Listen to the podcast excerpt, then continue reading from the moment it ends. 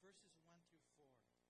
Number 2, he's going to be speaking about praying in verses 5 through 15. And then number 3, he's going to be speaking about fasting in verses 16 through 18. And as he speaks about giving, as he teaches about praying, as he teaches about fasting, 3 things that we should be doing as disciples, he just really reminds us, man, that it's not about the outside or the external. It's not about the habits. That we would always remember that God looks inside and God looks at the heart. And if we would be a giving church from the heart, if we would be a praying church from the heart, if we would be a fasting church from the heart, then we would be living the Word of God. And God is going to do such an awesome work. He begins by saying there in verse 1, he says, "Take heed that you do not do your charitable deeds before men to be seen by them. Otherwise you have no reward from your Father in heaven.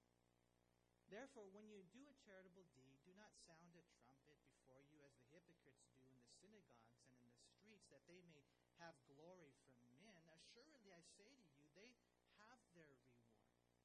But when you do a charitable deed, do not let your left hand know what your right hand is doing, that your charitable deed may be in secret, and your Father who sees in secret will himself reward you openly." The Lord here in verse 1 begins his teaching with a word of warning. He says right there to take heed, to beware, to be so careful that your charitable deed, that your almsgiving to the poor is not done in order to be seen by men, is not done to impress any man. You know, tragically, the Jews had come to this point where Jesus had to say this, because there was a lot of hypocrisy in the synagogues. There was a lot of pretenders among God's people. And whenever a lavish amount was given there, they would sound a trumpet. Think about that. And everyone would say, "Wow, look at how holy he is. Look at how sacrificial he is. He gives so much to the poor, so much almsgiving, so much of that given to them." And the people would glorify men. And so Jesus says that when that takes place, understand, those guys, they have their reward. The word literally means payment in full. When you give something in order to impress men, in order to do it for any man, then the Lord says when you get the pat on the back, that's it. Nothing else comes if that's your motive for giving. How foolish when you think about it. How people, and we see it so many times, they want the praises of men. They want the approval of men. They want the glory of men. They want people to be impressed with their religiosity, rather than being overly concerned, or rather than being consumed really with just not what man thinks about me, but what God knows about me. A lot of times we live one without the other, and here the Lord really deals with that. You know, especially in this area of giving. You know, we don't see it too much here in this church, but there are some crazy churches out there that are really into stuff like this, you know. I've had some personal experiences where people have come up to me and they've told me, you know, "Hey, I just want to let you know I'm you know, coming to your church now, and I'm a big tither." They've actually said that to me. Like, you know, crazy stuff. I've had people literally tell me how much they give each week. You know, when we first started the church, I was involved with administration, and I was there kind of working with all that stuff. But as soon as I could, I let go of all that stuff, because I don't really want to know how much people give, because I could stumble if I find out those things. But unfortunately, in the modern-day church, man, we got things all backwards. It's kind of like people have torn this chapter out of the Bible. It's like those churches, they go and they give recognition to people who donate a certain amount. And then they give them applause, they give them a plaque. And yet the Lord so clearly says, "Assuredly, truly, I tell you the truth." That's what he says in the Greek, that's all they're going to get. If that's the reason they do it. The Lord says no right there in verse 4. "When you do it a charitable deed, don't even let your left hand know what your right hand is doing. See, that's what God wants for us in our hearts. Because what ends up happening a lot of times when we're not real careful with trying to conceal our giving, then we might even do this subconsciously. We're not real careful in doing things in secret. Then we end up really getting, man, just kind of blessed by them finding out what I've done. And the Lord says, no, don't do that. He says, do it in secret. And when you do it in secret, your Father who sees in secret will himself reward you openly. You know, it's been said that the most important part of the Christian life is the part that only God sees. And, you know, I think that's true. Now, don't get me wrong. When you live that life in the secret place and you're giving in secret and your heart is right and you're there spending time with the Lord and you're giving and praying and fasting for God, I know that will spill over into your public life. But if your private life with the Lord is not right, then neither will your public life be as well. It's kind of like an iceberg, right? The greater portion is under the sea, and that's the way we need to be as Christians as well. The most important part of our life is the part that only God sees. But when that part is pure, you guys, it's so cool because everything falls into place. And as you look at this right here, and the Lord is speaking about giving, I just want to give you a quick side note here because we're going to see this in all three things today, that Jesus speaks often of the rewards that he wants us to have. We saw it when we were studying chapter 5. Look what it says in Matthew 5, verse 12. He says, rejoice and be exceedingly glad, for great is your reward in heaven. You see, one day we will stand before God. And if our hearts are right, we're going to receive a reward from God. And the Lord really does stir us on. He wants to bless us. He wants us on that day to receive a full reward. And so he does motivate us with that. We see the same thing in Matthew chapter 5, verse 46. For if you love those who love you, what reward have you? As a matter of fact, 7 times in our study today, Jesus speaks of the reward. I want to give you, son, I want to give you, daughter, this full reward. Whatever you do, the Lord says, look to that. As a matter of fact, it's kind of cool. In 2 John chapter 1, verse 8, the Bible says, look to yourselves that we do not lose those things we work for, but that we may receive a full reward. By faith, can you visualize that day? By faith, can you look down the corridors of time where there you are standing before God, and when your works are done out of love and a pure heart and your motives are right, by faith, can you see the day when you're standing before the Lord and he rewards you? And we don't know exactly what the rewards will be. Maybe it's going to be a big mansion. I don't know. Maybe you're going to get a whole bunch of money. I kind of doubt it. But more than likely, it's going to be the greater privileges in the kingdom forever and ever to serve Almighty God. And forever and ever, because of your faithfulness on earth, you will glorify God. All I know is this. Jesus speaks a lot about rewards. It's important to him, and therefore it should be important to us. The Bible says in Revelation chapter 22, verse 12, Jesus is coming quickly. And he says, and my reward is with me to give to everyone according to his work. Here we see in Matthew 6, verses 1 through 5, that those who give with the right heart, not to impress men, but God, will receive a reward from the Father who sees everything. Now, just as a quick side note here as well, does this mean that we can never, ever give to where others would know what I give? Does this mean that no man can ever know what we give? Well, that's not really what the Bible is teaching here, really. You know, sometimes that's just not possible, and sometimes that's just not practical. You know, but the Lord is just looking deeper than that. He's just saying, why do you give what you give? You know, there was a time in the book of Acts chapter 4 where an amazing man, his name was Barnabas, he sold his house, he took all the money, and he brought it and he laid it down at the apostles' feet. You know, and so they knew what he gave, but his heart was right. after that, you read in the book of Acts chapter 5 about a couple named Ananias and Sapphira. They did the same thing, supposedly. They sold their house, and then they took their money, and they said they gave everything to the Lord, but they didn't. They were holding back. But the reason they were giving is because they wanted to try to impress the apostles, the church.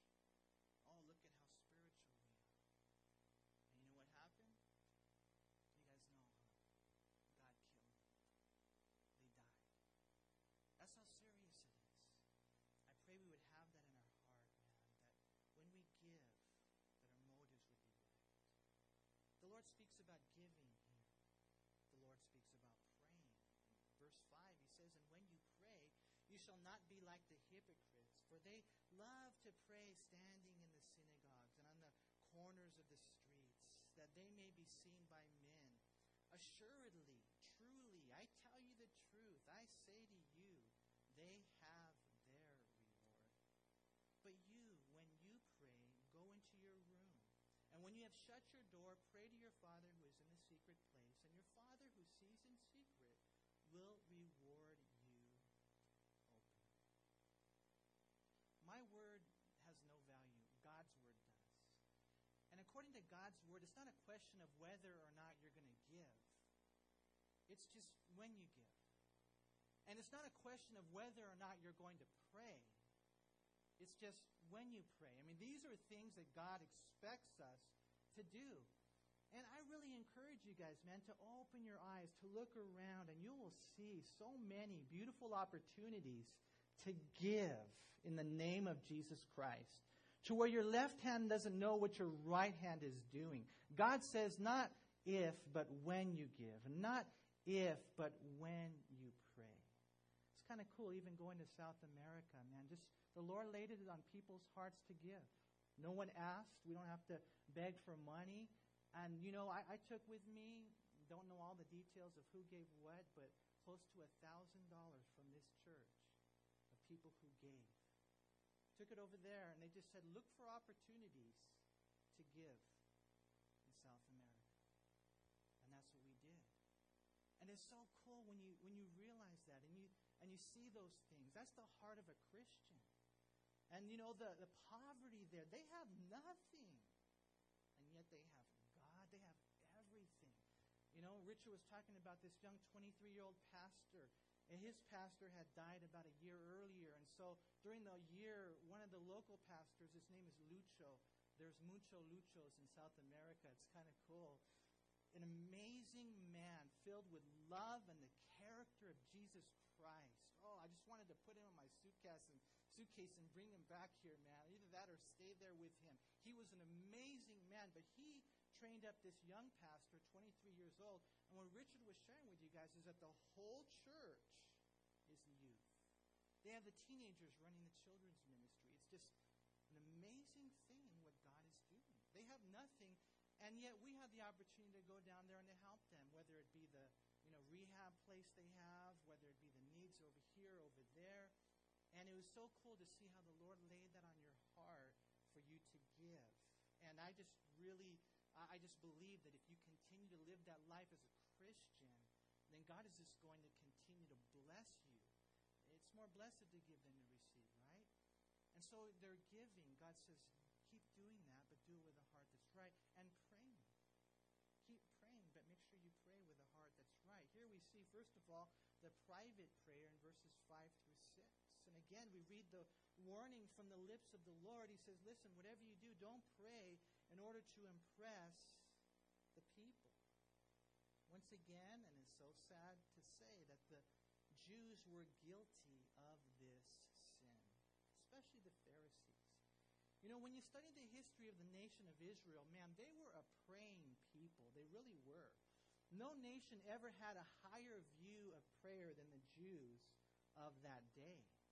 One rabbi said, great is prayer, greater than all good works. The Jews had a high view of prayer, and, rightly so. But what ends up happening so many times, you guys, and that's why we have to take heed to the warnings and be so careful that we don't fall into ruts and routines, that we don't fall into religion, that we remember this is a relationship with God. The Jews, unfortunately, had fallen into the rut. They had developed patterns in prayer.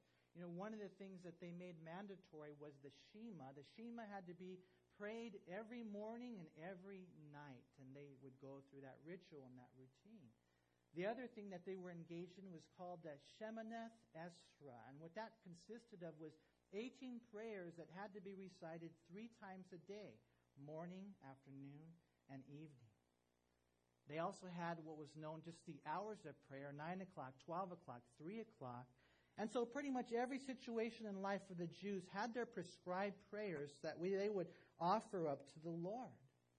And so it didn't matter where you were, man. If the clock, told 12 o'clock, 3 o'clock, 9 o'clock, you had to stop and pray.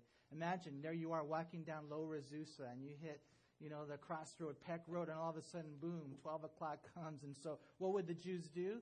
They would stand, they would lift their hands, and they would pray. And the Lord saw beyond all that superficial stuff, just like He sees our heart, it's naked before Him. And He saw, hey, the reason you're there right there and then, and the reason you're praying is because you want to impress all the people around you. And people walk by and they say, wow, look at that guy. He's holy. Listen to his prayers. It's amazing. And the Lord saw that. And He says, hey, you know what? When people give you the big pat on the back, oh, such a beautiful prayer. The Lord says that you got your reward. That's all you're going to get. Jesus said, no, when you pray, what I want you to do is to go into your inner chambers and pray to your Father who is in secret. And your Father who sees in secret, He will reward you openly. You see, Christians, we need that inner chamber.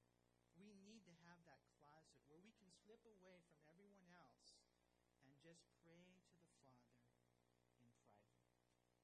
The Bible says that Jesus did this.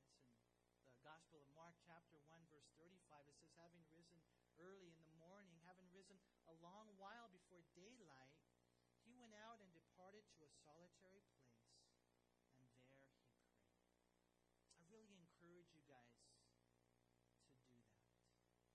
Jesus Christ expects you to do that. To have that private prayer, but to have the personal prayer as well. Look what He says there in verse 7. And when you pray, do not use vain repetitions as the heathens do, for they think that they will be heard for their many words. Therefore, do not be like them, for your Father knows the things you have need of before you even ask. See, God wants us to be giving. That's cool. And God wants us to be praying.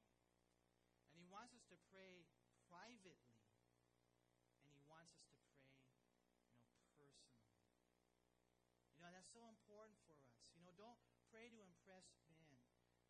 And I think you guys have probably experienced this, but it's so cool to be able to talk about it this morning with you. One of the things that bums me out in prayer meetings a lot of times is that sometimes people pray to impress those who are around them. They pray to impress men. You can tell just by listening to them. It's so simple to see. Sometimes when your prayer, have you ever been in a prayer meeting where people are preaching while they're praying? You know what? That's a drag. I just encourage you right now, especially for those of you who pray in prayer meetings, to really guard yourself against that.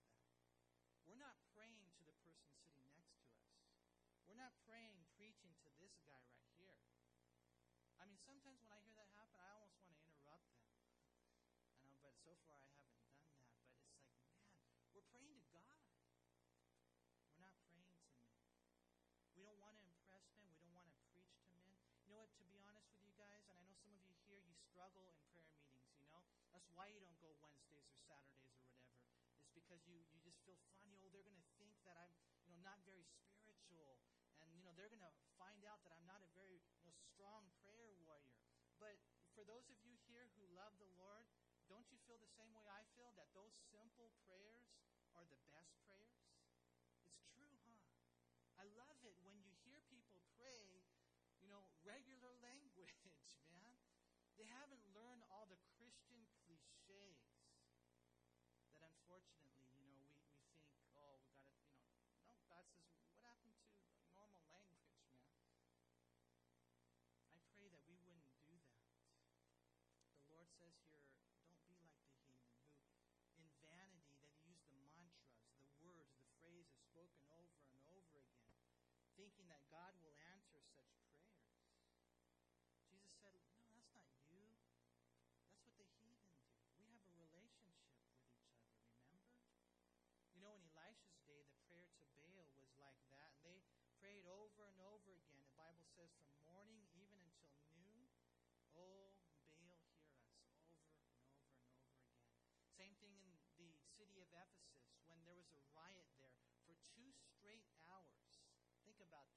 said over and over again, great is Diana. Great is Diana for 2 straight hours. That's the way they are. We don't need to be that way. I know before I was a Christian, before I really came to the Lord, I was kind of like that. I was Catholic. And I used to say the rosary fairly frequently, believe it or not. I kind of liked the beads. I liked the way they felt. And there you have the little crucifix and stuff. And so I remember even as a kid just praying, you know, think about it, 50 Hail Marys in one night. And the Lord says right here so clearly, don't do that. Don't be vain in your repetitions. But unfortunately, people still do. They repeat words and phrases and memorize prayers. God just wants to talk to you.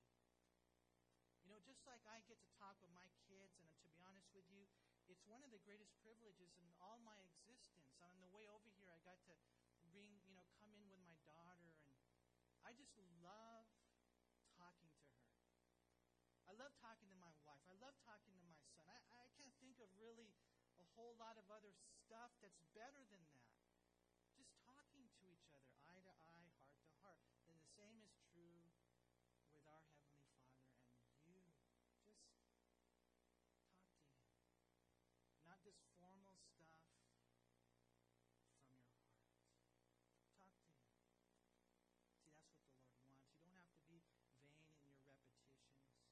You don't have to be long in your many words. Again, the Jews were so off in this. One rabbi, Rabbi Levi, he said, whoever is long in prayer is heard. Another rabbi said, whenever the righteous make their prayers long, their prayer is heard. But according to Jesus, that's not true. That's kind of cool, especially when we're in public. You don't have to pray long prayers. And sometimes people pray over their food, and man, you're sitting there, and by the time they're done, your hot dog is cold, you know? You don't have to do that. God just hears your simple prayers. I remember reading a story one time of the evangelist D.L. Moody. He was having an event, and the local pastor from the area came up to open their time in prayer. And the pastor had this misconception as well. He said, I got to pray a long prayer in order for it to be effective. And so the pastor prayed, and he prayed. On and on and on, he prayed and prayed and prayed until D.L. Moody, who knew better, he had such an awesome relationship with God, he just said, okay, well, Pastor so-and-so is finishing his prayer, let's sing a song to the Lord. And sometimes I feel like doing that, man. You know, when we're in public, we don't have to pray long. We don't have to. We just have to pray from our heart. We need to be giving according to the way Jesus Christ teaches, and we need to be praying according to the way the Lord teaches us as well. I just love what it says there in verse 8. He says right there, don't be like them. Your Father, He knows the things you have need of before you ask Him. Now, this doesn't mean that we don't have to ask God. James 4:2 says sometimes we don't have because we don't ask. And this doesn't mean that we necessarily only have to say it once, because the Lord later, He says, keep on seeking, keep on asking, keep bringing things before the Lord. But what He's trying to share with us here is the character of our Creator. I mean, you know what? He knows what you need. And all of you here today, man, you all have different needs. You have relationship needs. You have financial needs. You have physical needs. Some of you here today, and I just know you're just going through crazy times. Some of you here are flirting with disaster. God knows what you need. You don't belong there. God wants you over here. Oh, God, it's so amazing. He knows what we need. You know, sometimes my daughter will ask me for new clothes pretty much every day. And, and I always have to ask Shelly, does she need them? See, the Lord deals with us according to our needs, not our greeds. But the cool thing is this, man, that He knows what we're going through, and He knows what we need. And so you don't have to manipulate Him. You don't have to say, well, I'm going to pray for 24 hours now just so God has to do what I want Him to do. You don't have to say, you know, these memorized prayers and try to twist God's arm. What God wants us to enter into is this personal and beautiful relationship as Christians. You know, one of the things that was so cool when I was over there in South America is that I had the privilege of being able to teach in every city 1 Corinthians chapter 13. And for those of you know that's a chapter about the love of God. It's a chapter about love. It's a chapter about how everything we do must be motivated by love. How the gifts that we exercise, how the life that we live, if we're not doing it because we love God and love the people, then the Lord says it's just a bunch of noise, you're nothing, and you're not going to receive anything. It profits you nothing. And so it was a cool thing for me just to be able to be reminded, well, why do we do what we do? It's because of the love relationship that I have with Him. He's taking me out of my comfort zones. Oh, I don't normally do that. Or I don't like doing that. But you know what? If God says, God asks, I'll do it. Why? Because I love Him. And I love His people. And I'm willing to go outside of my comfort zones to serve Jesus Christ. You know, and it was so cool being reminded about the love of God. You know, I remember hearing a quote, and one person said this. He said, you know, if you don't know anything about God, start here with His love. And if you know everything about God, then chances are you need to return here to His love. And that's what it's all about. You know, this love relationship that He's given to us. Our Father knows the things that we need. That's so cool, you guys. You don't have to fret.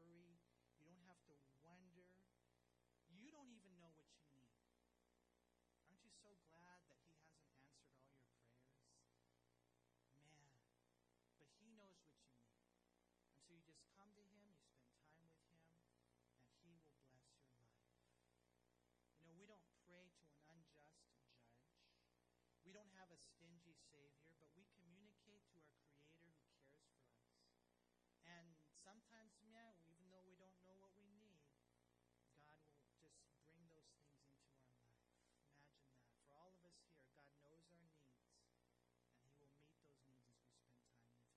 Here we see giving, we see praying, we see the private prayer, the personal prayer, and then He gives us like a pattern for prayer in verses 9 through 15. A lot of you guys probably know this by heart. This is the one verse that you memorize. No, I'm just joking. In the Bible. Look what He says in verse 9. In this manner, therefore, pray. Our Father in heaven, hallowed be your name. Your kingdom come, your will be done on earth as it is in heaven. Give us this day our daily bread, and forgive us our debts as we forgive our debtors. And do not lead us into temptation, but deliver us from the evil. Yours is the kingdom, and the power, and the glory forever and ever. Amen. Now, some have called this the Lord's Prayer, but that's probably not a good title. It would probably be more accurate to call it the Disciples' Prayer. And Jesus didn't say, well, you have to say these words verbatim, but He did say in this manner. And so in one sense, it's kind of like a pattern, and there's so much here we could spend weeks in this prayer, but let me just share a few things with you about this prayer. Number one, notice the relationship. Notice the relation and the adoration. The Lord says right there, our Father in heaven, hallowed be your name. You see, there's that relation there between the Father and the child. I pray we would never forget that.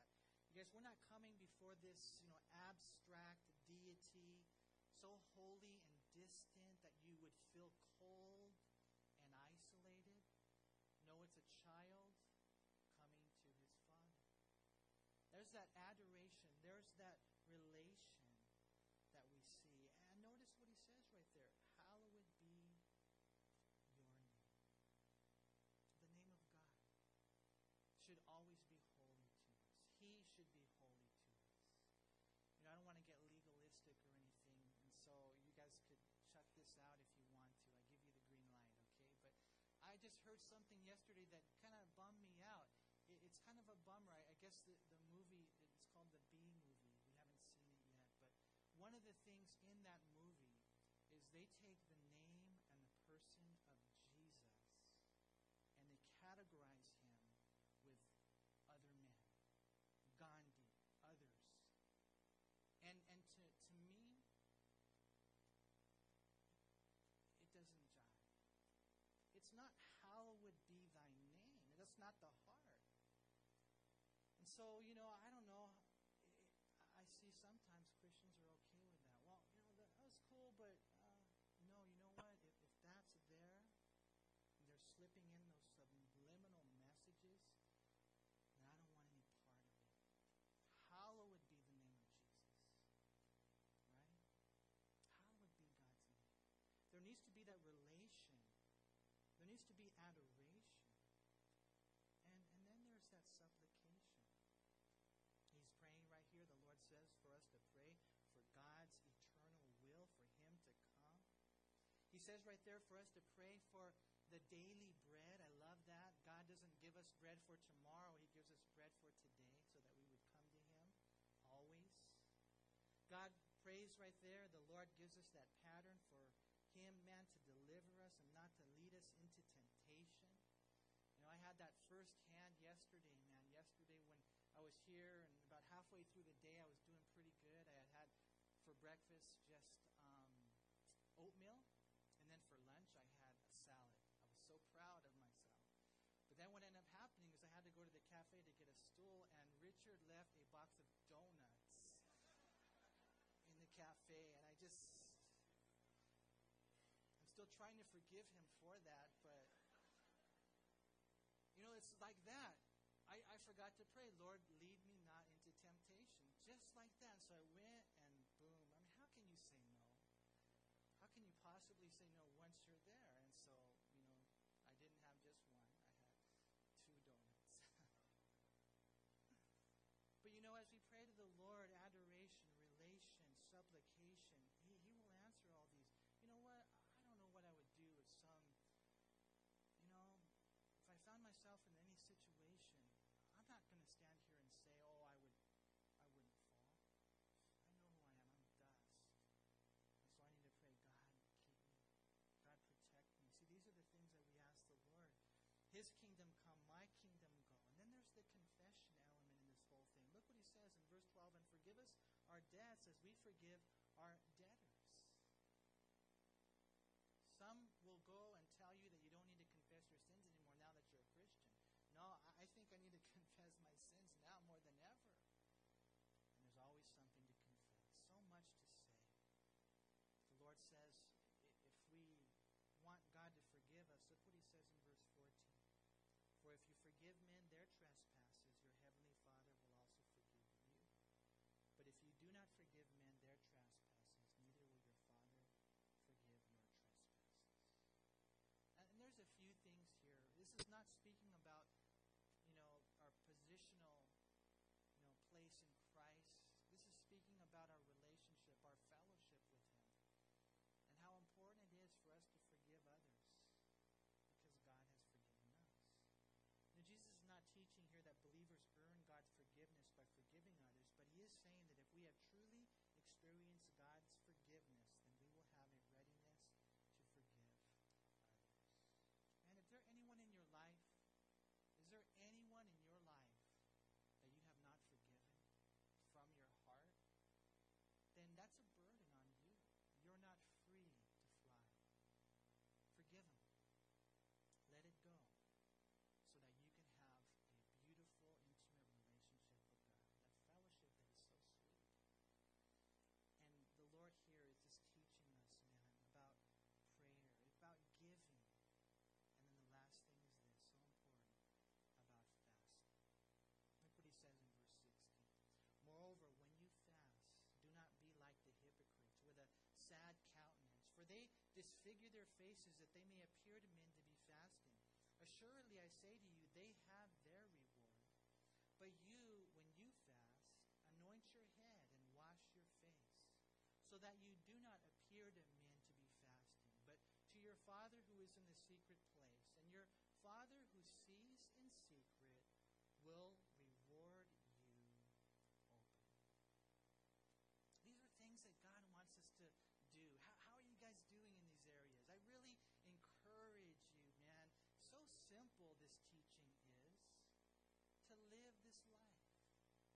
to be giving, to be praying, and to be fasting. You know, I'm probably the wrong one to talk about fasting after having eaten 2 donuts yesterday. And then I went home and had a nice dinner. But, you know, what I've found is that we have a tendency sometimes to live to eat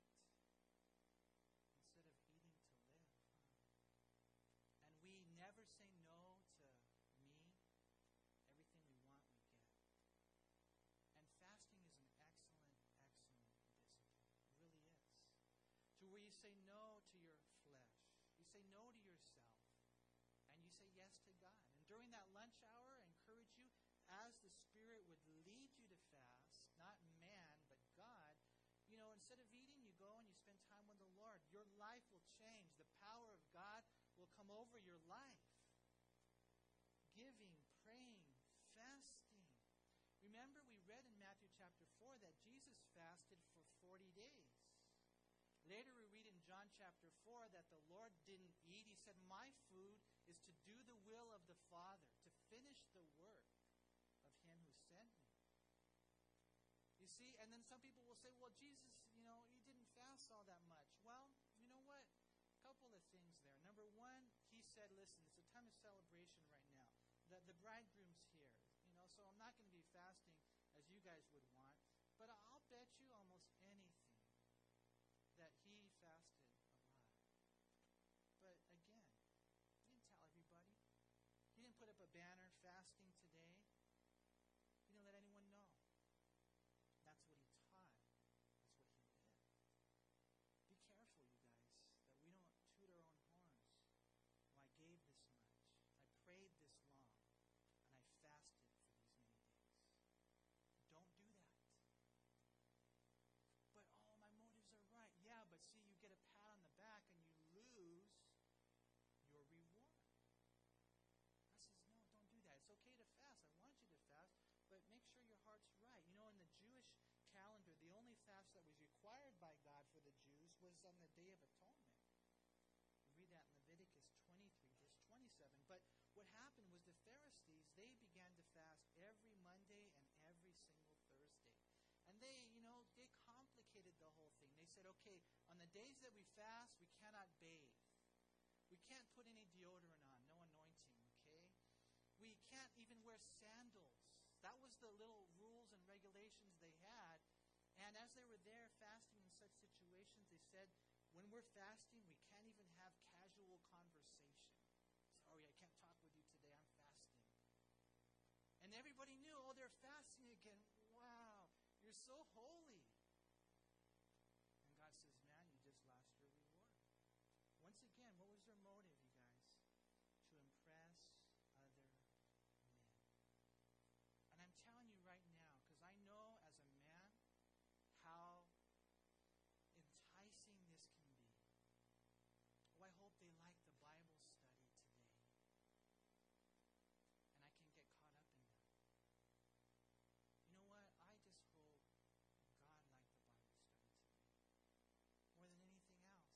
Because I know how it is. We like performances, don't we? We like it when the guys get all emotional and the veins start showing here real strong. And, you know, we like all those things, right? And people have, wow, that was such an awesome study. But you know what? The emotional messages and the performances that please men and tickle their ears, that's not what it's all about. Well, what did the Bible teach me today? What did Jesus say to me today? What can I stand on? Not an emotion, but a conviction. Oh, Lord, I just hope you like the Bible study today. That's all that matters. You see? And that's where we need to be. Whether it's giving, praying, fasting, anything we do, do it as unto the Lord. Really do it as unto Him. You know, here we see that all these things they were doing was in order to impress the men and not God. And so the Lord says, listen, let's get our hearts right. I pray you guys would know by now. Some of you here are new. Some of you here have been here for 50 years, and I'm so grateful for you, man.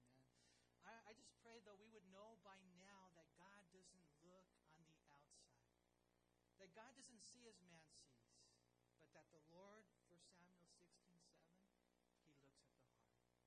And I might think you're great. Not a big deal. You might think, well, probably not, that I'm great. Doesn't matter. All that matters is what does God think? What does God say? It's always a matter of the heart. It always goes back to the heart. It's always meddling with the middle. It's always the heart of the matter is the matter of the heart. It's not what you do. It's why you do what you do. And as we get right in the secret part of our life, which is the most important part of our life, then God is going to do such a tremendous work. We see that over and over again as you read the Scriptures. You know, it's so good for us to have this in our heart. And I just pray that as we, men, go into the closet and come out of the closet, just glowing with the grace of God, showing the love of God, and just going down that path of God, that God would just do an awesome work in our life. Today's study is a real simple study, that you would be giving, that you would be praying, and that you would be fasting with a heart that is right. And watch, you know, God is going to do such an awesome work. Isn't it so cool that we as Christians have a personal relationship with God? I mean, isn't that amazing? And, you know, if you're here today and maybe you don't have a personal relationship with God, maybe someone invited you, or maybe somehow you slipped through the door, or maybe you just know that, you know what, in all honesty, as the Holy Spirit has touched my heart, I've been living a religion. And today I want it to be a relationship. Today I want to take a different step. If that's you today and you want to go forward in a relationship with God, then I would encourage you after the study, please talk to myself or Richard, and we'll just pray with you, real simple. We'll give you a Bible and we'll lead you to Jesus Christ. If you're here today and you know all this stuff has been kind of like, no, you know, like Jesse would say, ain't no thing but a chicken wing. I can't wait for the carne asada in the cafe. I'm not interested in God. Then I need to tell you this, man, that the Bible says that without Him, you will perish. It's kind of cool. The other day, they put in all new lights. I don't know if you guys can tell, but they changed the ballasts. They put these thin bulbs. And supposedly, they're supposed to save energy. And our bill's going to go down. And it's kind of cool. But afterwards, I was able to talk to a couple of the guys that were doing the installation of the lights. And, you know, I was able to share with them how they needed Jesus Christ in their life. You know, that apart from Him, there's no hope. And it was so cool just to see their response. And today, just in case you're here, real simple. If you don't know the Lord, or if you don't have an appetite for God's Word and His ways, then you need to give your life to Christ. He loves you. He doesn't want you to perish. You know, with every door that leads to hell, you know, He would just, man, be there right in front of that door saying, don't go, don't go, don't go. But it's a decision that we all have to make. And so what a blessing, man, to be able to just have a relationship with the Lord today and to be able to go and grow and do these things in His name. Amen? Let's pray. Father, we thank You for this day. We thank You so much, Lord, for Your Word. Lord, that just teaches us real simple to give and to pray and to fast with a heart that's right. And so I pray, Lord, we would give and pray and fast with a heart that's right. Lord, we just love You so much. And we thank You for the work that You're doing in our life, that You're doing hopefully through our life. And Father, I just pray, if there's anyone here today, Lord, they're just going through difficulties, that just life has thrown them, in one sense, a curve, and they find themselves today down and out, and even contemplating suicide, thinking that they have no hope. Lord, together we as a church want to